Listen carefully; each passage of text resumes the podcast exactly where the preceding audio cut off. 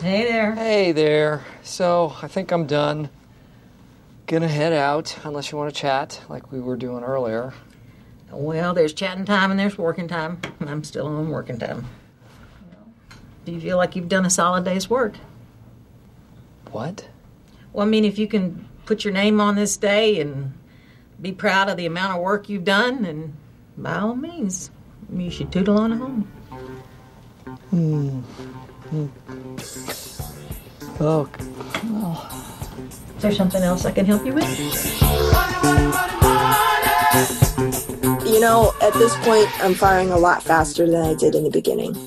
I didn't even really understand what a balance sheet was or profit and loss statements or anything like that. Well, back then I just went into mass production, but what I would advise people to do is I do have unique challenges because I'm not the typical business person and that's not what the employees expect. And it has been a challenge running a business because of that.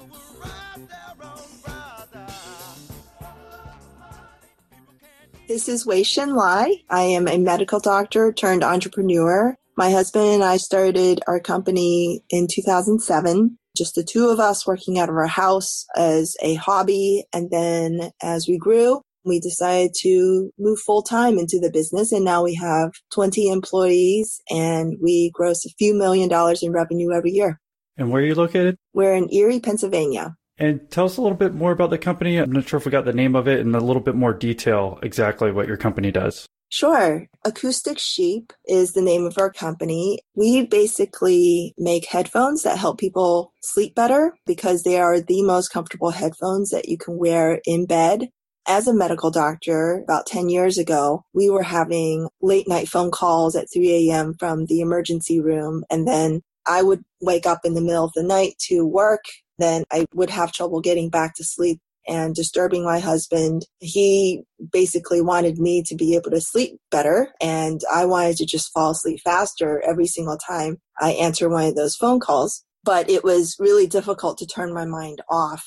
And so my husband found some music for me that was very relaxing. They have something called binaural beats behind them that basically are kind of like a hypnosis for your brain and just get you to zone out. That actually worked for me. So I wanted to use it, but traditional headphones are really bulky and I couldn't sleep in them. The earbuds just hurt my ears when I tried to lay down on them.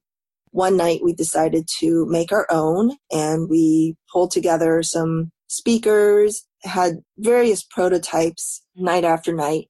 Finally, kind of landed on the idea of putting thin speakers into a soft and stretchy headband. It actually worked for me. It stayed on all night. It was very comfortable. I could listen to my music. It sounded good. And it kind of dawned on me that I have all of these patients taking sleeping pills. I wanted to offer them something different, something more natural and non addictive.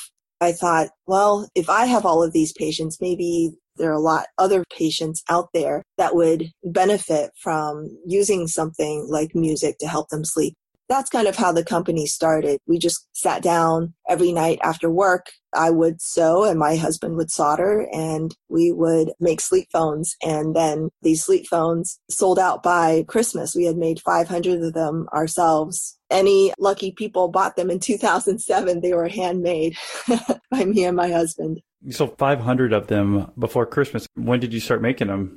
Yeah, well, we put the website up in August or so. And in August, we didn't even have like a shopping cart built in or anything. It was very much just a placeholder page. We didn't think anybody would land on it. The internet was certainly younger than it is now, but it was still already quite mature. Amazon was already really big and everything like that there was enough competition out there that we didn't think anybody would just accidentally land on this without any advertising. It was surprising when people actually came to our website by typing in sleepphones.com because they thought that was a natural name for headphones that you could wear in bed. And that was our first customer. He actually came to our website. I contacted him and asked him all kinds of questions because it was surprising. He was like, How do I buy one of these? I was like, Well, I guess we could sell you one, but we just don't have a shopping cart yet. I can take your credit card over the phone and I can type it into PayPal.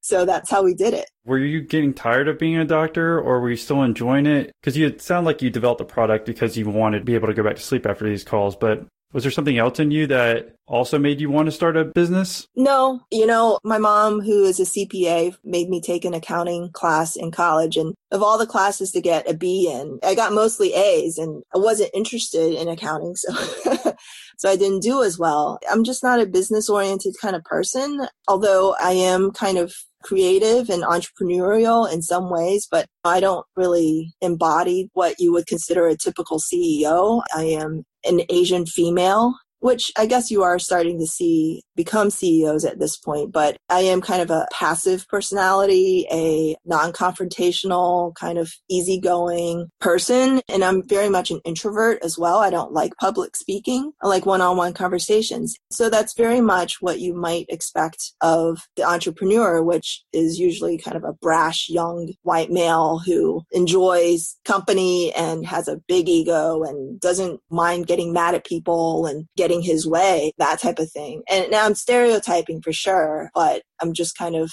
setting up the fact that pretty much anybody can start a company, but the fact that I do have unique challenges because I'm not the typical business person and that's not what the employees expect. And it has been a challenge running a business because of that. I'm also, because I'm a doctor, not a risk taker or I guess maybe because I'm not a risk taker, I became a doctor. But they always say that entrepreneurs are risk takers, and that's certainly not us. We take calculated risks. We certainly do not do crazy things just to try things out. I think that's important what you're saying because yeah, I think that's what typically maybe was thought about entrepreneurship, like the good old boys club, white guy who just likes business. And that's why I try to have all different types of entrepreneurs on the show. Maybe it's not that quote unquote typical person that we're stereotyping who's starting a business, that there's all different types of people coming from all different types of background. And yours is pretty interesting because coming from a doctor field as well, you go through all that education and I imagine student loans, unless you're able to get scholarships, and then making a move to start your own business when you didn't even consider yourself like quote unquote a business person. When you started Acoustic Sheep, did you think you were just going to do this as a side business and kind of phase it out? And where were you as far as income that you're making from your being a doctor and student loans to Acoustic Sheep?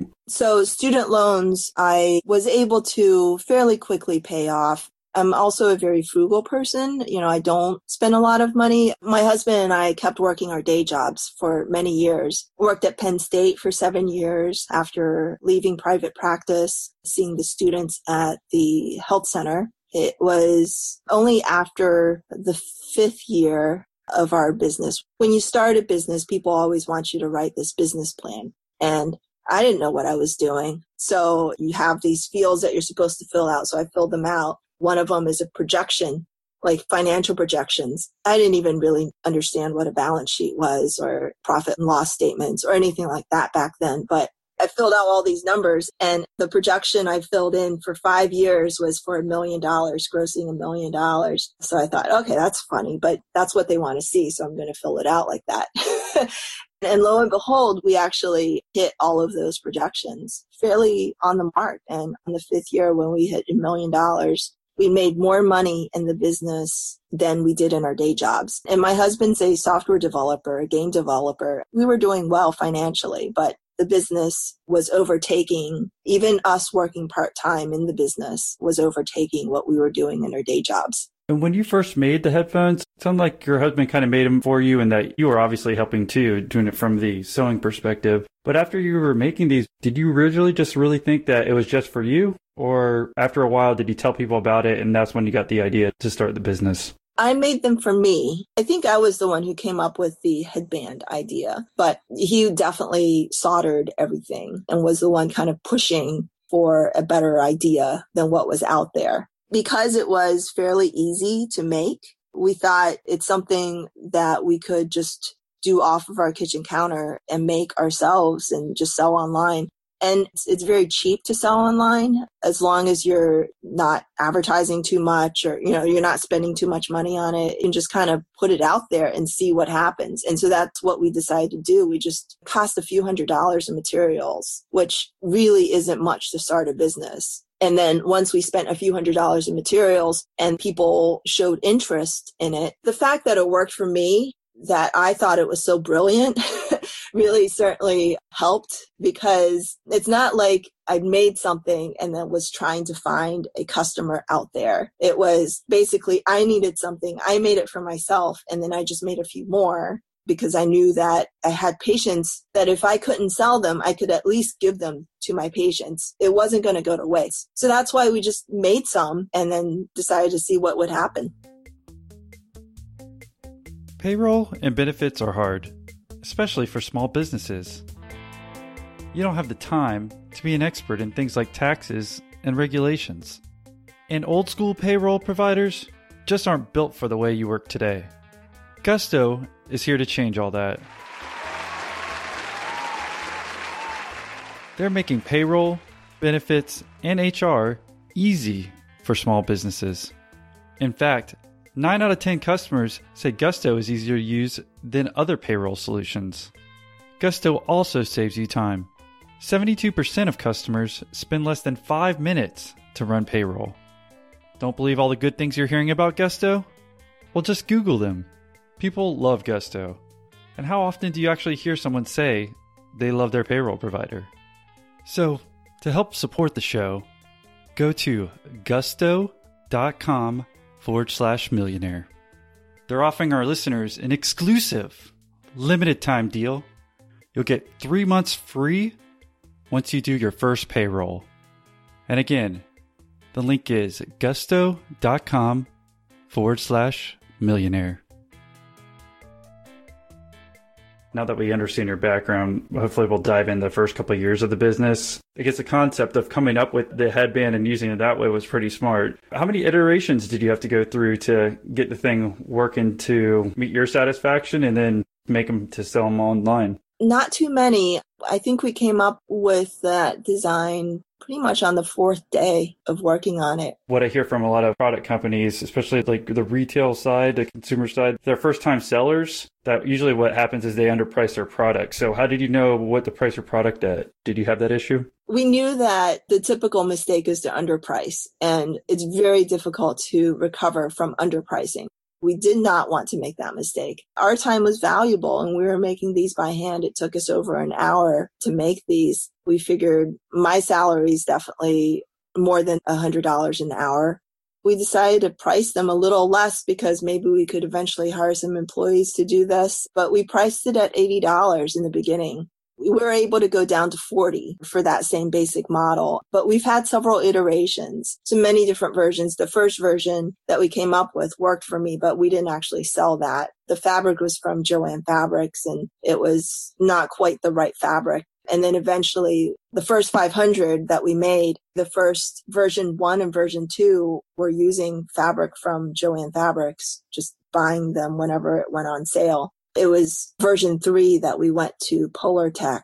And then by version five, we went to a very similar fabric to Polartec, but we bought it directly from the factory. Sounded like those first four months you said earlier you sold 500 products. Why don't you just take us through that first year of what you learned positively or negatively that we can learn from? I think that first year, because it was just me and my husband, there wasn't a whole lot of major challenges. You know, we worked with each other well, complemented each other's strengths and weaknesses, and we were able to just set up a website, make them watch TV while we worked on this after dinner. And it was really quite fun. It was when the fifth year in, when we made a million dollars, we decided to focus more on the company and to get serious about growing it. And at that point, we had to hire some employees. So we hired our first full time employee, and he's still with us. But we quickly grew from there. And so we went from one to 15 in a year. And I think it was around year five when we got serious about it was when it started to get difficult because then we had to start dealing with employees We'll jump to that in a second if you don't mind. But how about years kind of two through five? I mean, were y'all still just doing while you're watching TV? What was your slow growth from there? Because I think these are the important points that instead of just jumping to the employee part, which is important. I think a lot of entrepreneurship podcasts or stories, they forget about this other years that we could definitely learn from. What did you end up doing from like year two to year five? Were you starting to outsource these headphones?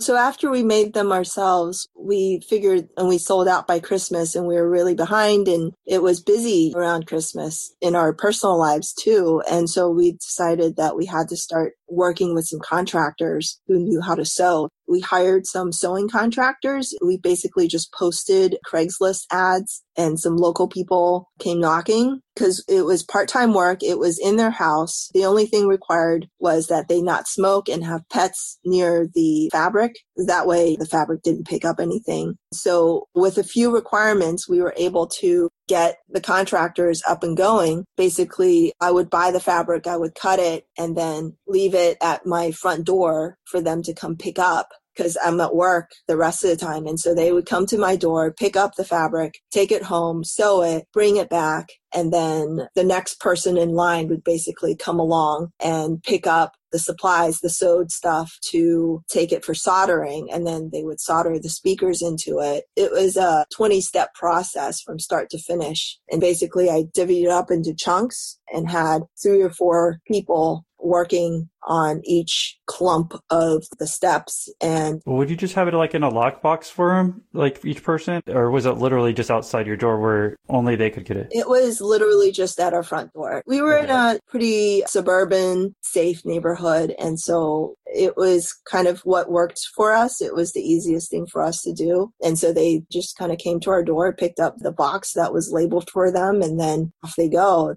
and then a few days later, they'd come back with whatever they did and they filled out all the different steps that they did and we paid them with that. Two questions. Were you getting pre-orders like from the people online before you made them? No. Were you paying them per hour or like were you paying them like $20 to get one step done? Per piece. Okay, per piece. So I timed out how much time it would take for me to do it and then I paid them basically higher than a living wage to do this. That's how we decided to do it.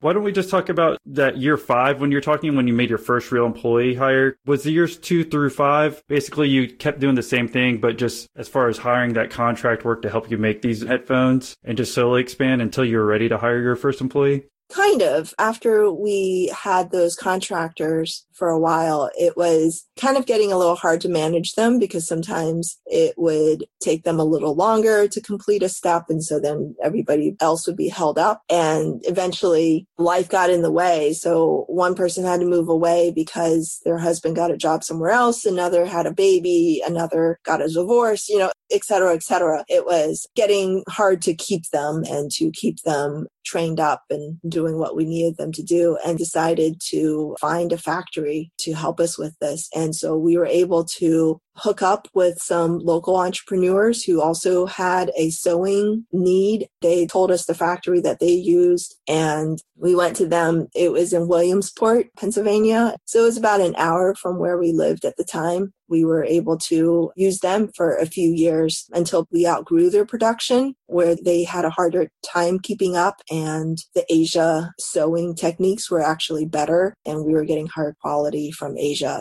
we decided to then move all of that to the sewing part of things anyway over to Asia. Where in Asia? In the Shenzhen area. It's where pretty much all electronics and everything in this world that has anything to do with headphones go through. Do they speak Chinese over there? I'm not sure where Shenzhen is. Yes, they do. It's very close to Hong Kong which speaks Cantonese, but really pretty much anybody in Hong Kong speaks Chinese as well because Hong Kong is the trading center of that entire Asia region. A lot of things go through there. And so the Hong Kong people, most of them are in business in some way or another, assisting the international trade. Did you know how to speak Chinese? I do. Yeah. Okay. I guess that must have been pretty beneficial. Yes. And in some ways, it was mostly communicating by email in English. I wouldn't say that it was critical back then, but knowing where the pitfalls are in communication was definitely helpful because I do speak some Chinese. Because I came to the US when I was seven, I don't actually know how to read and write very well at all. I wasn't able to communicate fully with the Chinese, but I knew verbally where they might have problems and, you know, where there might be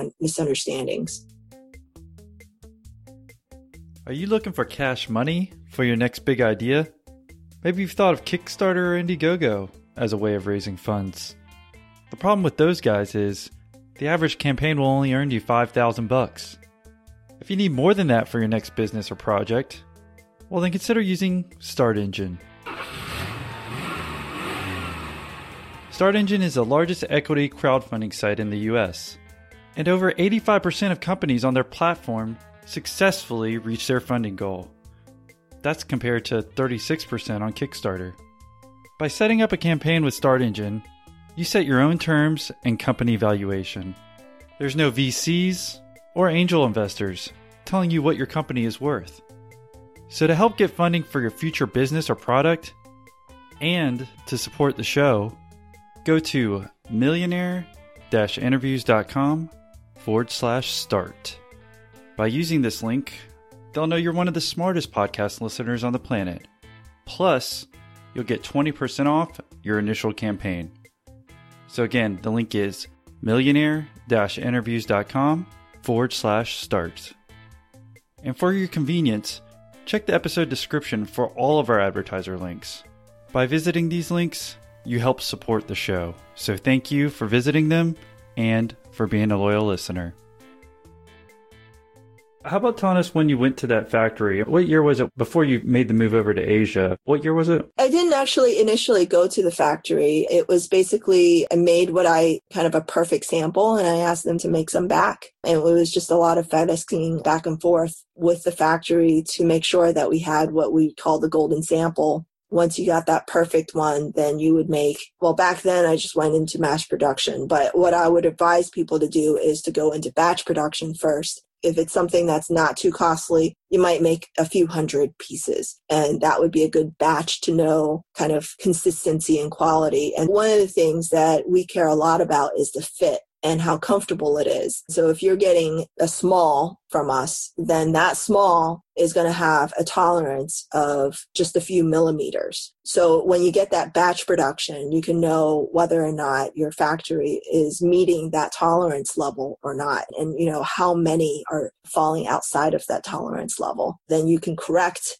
any potential issues, any production issues with them, try to troubleshoot where the problems might be, or just hold them more accountable and tell them that you're not going to pay them for any that fall outside of your tolerances. And then once you've got a good handle on that production, then you can go into mass production. That's the Asian factory you're talking about, right? Mm-hmm. How about also the US factory? Because you didn't know anything about factories before you met your first one. Yeah. Mm-hmm. Because that was great advice you just gave about batch production, using that technique when you're getting started. How about that one that was an hour away from you? Like, what did you learn about factory production and the differences between the one that was an hour away from your house and the one that was in Asia?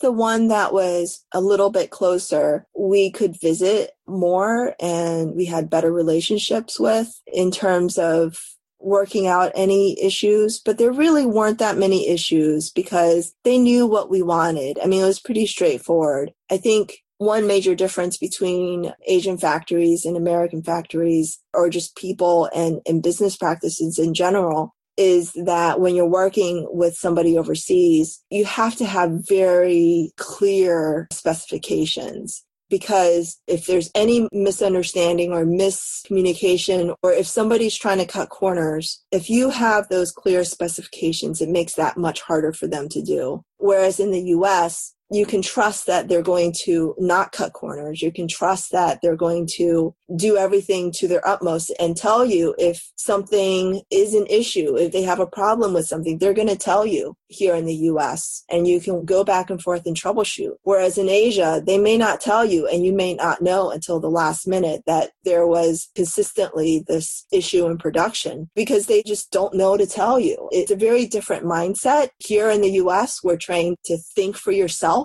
and to not be afraid to speak up. Whereas in Asia, people are just trained to do what they're told. And if they're not told any different, they're not going to bring anything up. Does that make sense? That definitely does. I mean, that mindset, I think a lot of us could see that. Even you were saying that as an Asian woman, they're just quieter, maybe, in, again, in generalities, right? Yep. And maybe American factory can call you right away and figure it out. At the end of the day, the reason you switched was really just solely pricing. I mean, everything was perfect with the American factory. No, actually, the quality here in the US was not as good. They didn't sew all the way to the edge because it was harder to do and it would have been a lot more costly to do so. But I'm not even sure that they could have done it because I think they were doing the best they can. They were used to sewing outdoor products like tarps and tents and stuff like that. And the tolerances that we needed were really more along the lines of clothing. For me, high end clothing. And so I wanted very detail oriented kind of work. And they just weren't used to that. They didn't have the machines for that. The US factory, they did the best they could and it was very good for a long time. But the Asia factories were better suited for what we needed as we grew. And I think that's important because there's different stages in your company. I think everyone's company where maybe you're focusing on different things. For you, the quality was good enough for those couple of years, but then when you want to enhance it and, and, go improve your business, maybe you're trying to improve something else in your business, maybe like marketing or something else, and then you come back to the production and now it's time for us to raise our level there if we want to get more sales. So mm-hmm. was that the mindset? Yeah, absolutely. We wanted to increase our quality and to lower our pricing. You were able to do both that with the factory move. And then that was, are we saying year four, year three, year four? Yeah, that was around year four. Year five, you said you finally get your first full time employee. Mm-hmm. At that point, I mean, how much profit are you bringing in to make that hire? Because when do you know it's time to get that first hire because I think that's what a lot of businesses struggle with as well. Because maybe it's easier to think about it when it's just you and your husband, but when you have to bring somebody else on, that could be kind of scary. Basically, we were selling out of our house and it had taken over our garage, our basement, pretty much every room in our house, our spare bedroom, and even really our own master bedroom and living room and everything. So we needed to get a warehouse outside of our house to hold all of our inventory. And so the person that we wanted to hire was my husband's brother because we knew that he would be dedicated. He'd be able to do a good job shipping everything out he was a hard worker. And so that was kind of an easy decision for us because we knew that we needed to increase our sales and we couldn't do all of the shipping ourselves anymore. And we hired him to do that. And you knew where he lived, so that helped. And yeah, and he lived in Erie, which is about three and a half hours from where we lived at the time in the Bellefonte State College area where Penn State was, and we still had our day jobs. And we set him up with a warehouse in Erie and shipped everything over to him. But then we found ourselves driving back and forth almost every weekend to do computer stuff and to help him hire new people to work for him. So eventually, after doing this for a year, we decided to move up ourselves. In 2014,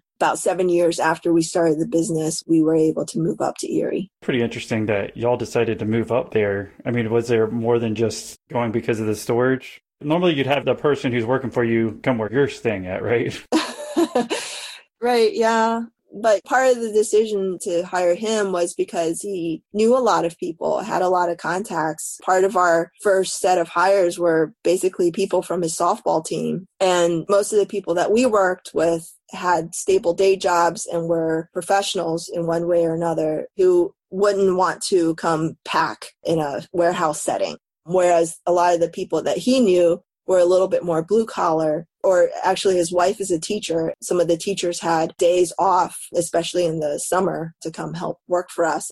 It kind of worked out that he knew a lot more people who could work for us. And that's why we decided to set the warehouse up in Erie. And also, I think for my husband, because he grew up in the Erie area, he felt kind of an obligation to come back and bring jobs to the area. It's certainly a Rust Belt area that's not doing so well financially. It's certainly not growing quickly. And we wanted to bring back some of the industry and the jobs. Seems like it worked in two favors because, like you were saying, they're more blue collar workers where you could get that labor versus maybe all your friends make $500 an hour as doctors and aren't willing to package those headphones up. Mm-hmm. Yeah. And I guess also if he's from the area, it makes sense too. If you already had something established and would make it more than just for business reasons as well, it seemed like that worked out.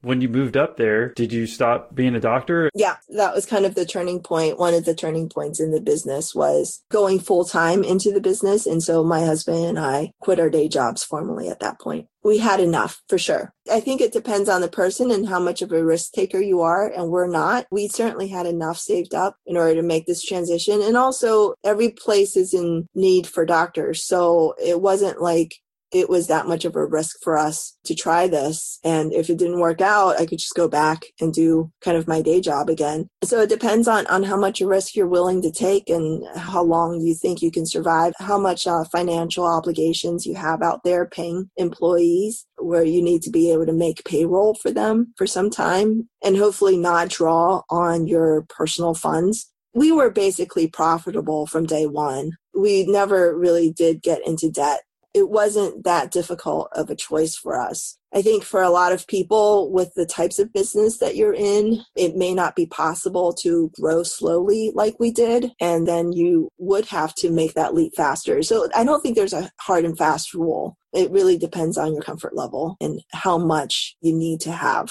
from day one you've always been profitable. So did you just always take that profits from the company and just keep them in your bank account? Yes. Okay. Depending on your situation in the business you would just take from that. And then for instance whenever you had to buy a lot of product you just had it in that account. You'd go pay for it. Whenever you had to do upgrades it was all from day one profit. It wasn't from your savings as a doctor. Correct. Okay, well that's pretty interesting too, because then it, even if you weren't a doctor, basically it wouldn't have mattered. But that was your personal income that you just saved. So that's what you're saying that saved all your personal income that was in your personal accounts versus the business account, which always just paid for itself. You never put any more money into it after day one. Yeah, pretty much. We've already drawn quite a bit from the business, so no, we never were in debt with the business. It's been profitable. How did you know when it was time to start? Start drawing from the business. Probably never did personally until you moved up to Erie, Pennsylvania. Well, when we hit a million dollars in sales and it was making more money than we did in our day jobs, and it certainly did not need that much money in the bank account. We drew from that and put that towards a down payment for our house in Erie. We still live, I think, within our means and plan to do so. You know, we draw what we need and we keep everything else in the business. No, I think that's an important part because what happens it seems like a lot, especially if they're getting funding. You're using all your money from the beginning. You're still being frugal with it, which I think is important. But some people go get that funding, go ahead and go buy the newest shiny object for their quote unquote business, even though it's not really going to necessarily help them grow their business. That's been an important key in your business being profitable and growing.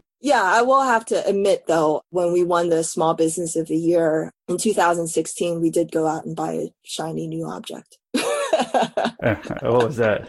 Uh, it was a Tesla. Oh, okay. I think you're allowed to reward yourself. I mean, so how did you end up winning that? Why don't we go fast forward a little bit more from 2012 to 2016? As you said, you won that award in 2016. So yeah, we were doing well financially and we had grown quickly, hired a lot of people, I think built a good company culture and made a name for ourselves in the region with the Small Business Development Center. And we were able to win that award because they nominated us. You said you grew into a lot of people because at first it was just your brother in law in 2012. So, how fast were you growing with the other people in your business? And tell us about that experience because you said that was kind of the hardest part, it sounds like, of growing the business. Can you give us specific examples? Because I don't want to speak too much like in generalities about this. Because well i'll say for instance my brother he has something similar as commercial acoustics where he has a factory production line and those employees have a different type of mindset. It's just those type of production people that you're going to pay are used to a certain mindset and i guess more used to that than maybe as much turnover as you might have as a doctor per se. Am i wrong about that? No no i think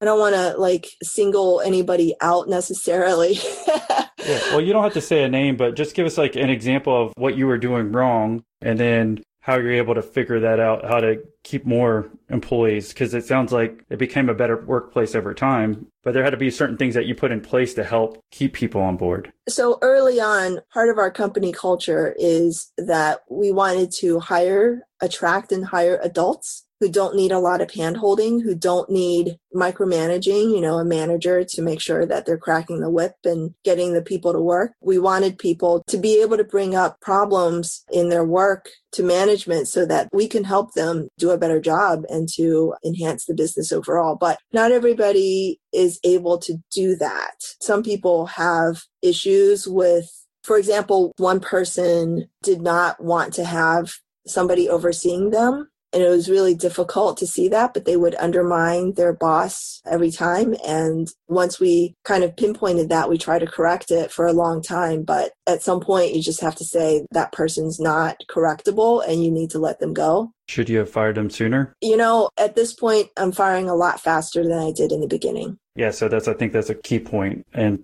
can you tell us why? I don't think people can change that easily. Once they have established their habits at work, it's just impossible to change. And if they don't like supervision, they'll never like supervision. There's no way to get them to do that. And then there are people who are very aggressive and will try to undermine their colleagues. Those people you don't want around either. And we had to get rid of those. Some people don't speak up, they're too passive. They don't tell you about their problems, what you can help them with. So, because of their passivity, they are kind of passive aggressive in the way that they deal with problems, and that's not helpful either. What's the best piece of advice you give those small businesses that look up to you? I don't have a silver bullet. I think one of the things that we struggle with is listening to bad advice there's a lot of bad advice out there and a lot of people who seem like they might be good advice givers who don't know our business and just give us a blanket scenario where something worked for them and perhaps a few other businesses, but wouldn't work for us just because we're different in some way or another. So it's really hard to pinpoint an easy solution, easy nugget to hold on to. But I think from a broader perspective, I think knowing yourself as an entrepreneur, as a person, as a human being is very important. And if you know where your strengths are and where your weaknesses are, then you can hire people or you can work with people to offset some of your weaknesses. I think just knowing yourself and being very realistic about who you are, what the business is, and where the business could go, stuff like that. Being real is very important. I think that's as firm a nugget as I can give simply because every business is different. There's no firm stats or numbers that you can hold on to. I think that is important what you said at the end and that's why I try to have different entrepreneurs on who have different type of industries. But exactly what you said, there's a lot of people who like to give advice and just because they're giving you advice, you always got to think about like what perspective are they coming from and is that advice really going to help you? Because at first you feel like all the advice you can get is good, but that's not necessarily true, it sounds like. Yeah, we've lived many years with advice that's fairly marginal.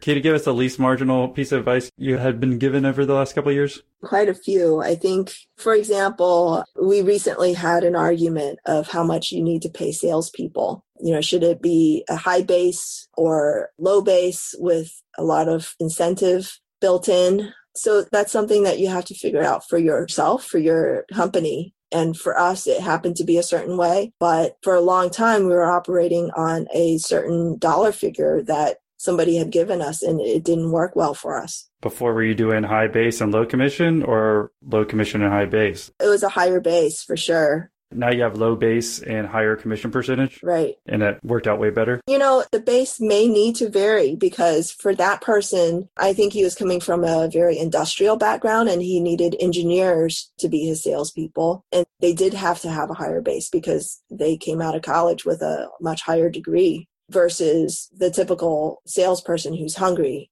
That's the kind of person we wanted was a hungry salesperson we found that works better for us. But it really does depend on the industry again. Yeah, well, kind of, but I just think that was kind of shitty advice because I've come from sales and I'm going to say that anyone who's good at sales, mm-hmm. they want the high commission because they're going to work that much harder. The guy who's not a good sales guy wants a high base. So personally, if I went to go work for a company, I mean, I would love a high base. I was offered that before I started a podcast. They'll give me a huge base, a little commission. I'm like, okay, that's good for me because low risk, but am I going to probably work as hard if I end up taking that job? Probably not. Versus if I have no base or just a minimum base, let's say twelve thousand bucks a year and higher commission, well, you better believe I'm going to be working two, three times harder, and then I get more incentive to work a little bit harder. Yeah, and you would think that the higher base would attract a higher quality kind of person. That's not necessarily true. Yeah, I'll agree with that too. Because then, yeah, that person's probably really not made out to be a good salesperson because they want that higher base versus a person who's a go getter. If they look at what you could make versus with the low base and higher commission, then you're getting someone who's more driven, I would think automatically. That was important nugget there. If someone wanted to reach you and say thank you for doing the interview, what's the best way for them to reach you and say thank you? The best way to reach me, Weishin at acousticsheep.com. That's W E I S H I N at A C O U S T I C S H E E P dot com. Or just fill out the form on our SleepPhones website. That's S L E E P P H O N E S dot com. There's customer service forms and they'll forward everything over to me. We're not that big, so I pretty much see everything. Well, thank you for taking the time, Wei-Shin, to tell us about your company and how you did it and inspiring the people who are listening to the podcast. Okay, thank you.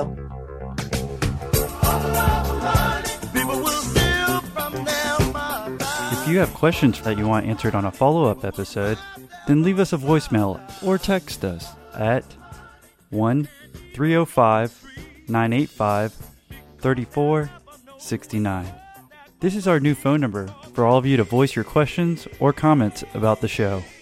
So just leave your name, place where you're calling from, and message, and we'll play your recording for our thousands of listeners worldwide. Again, that number is 1 305 985 3469.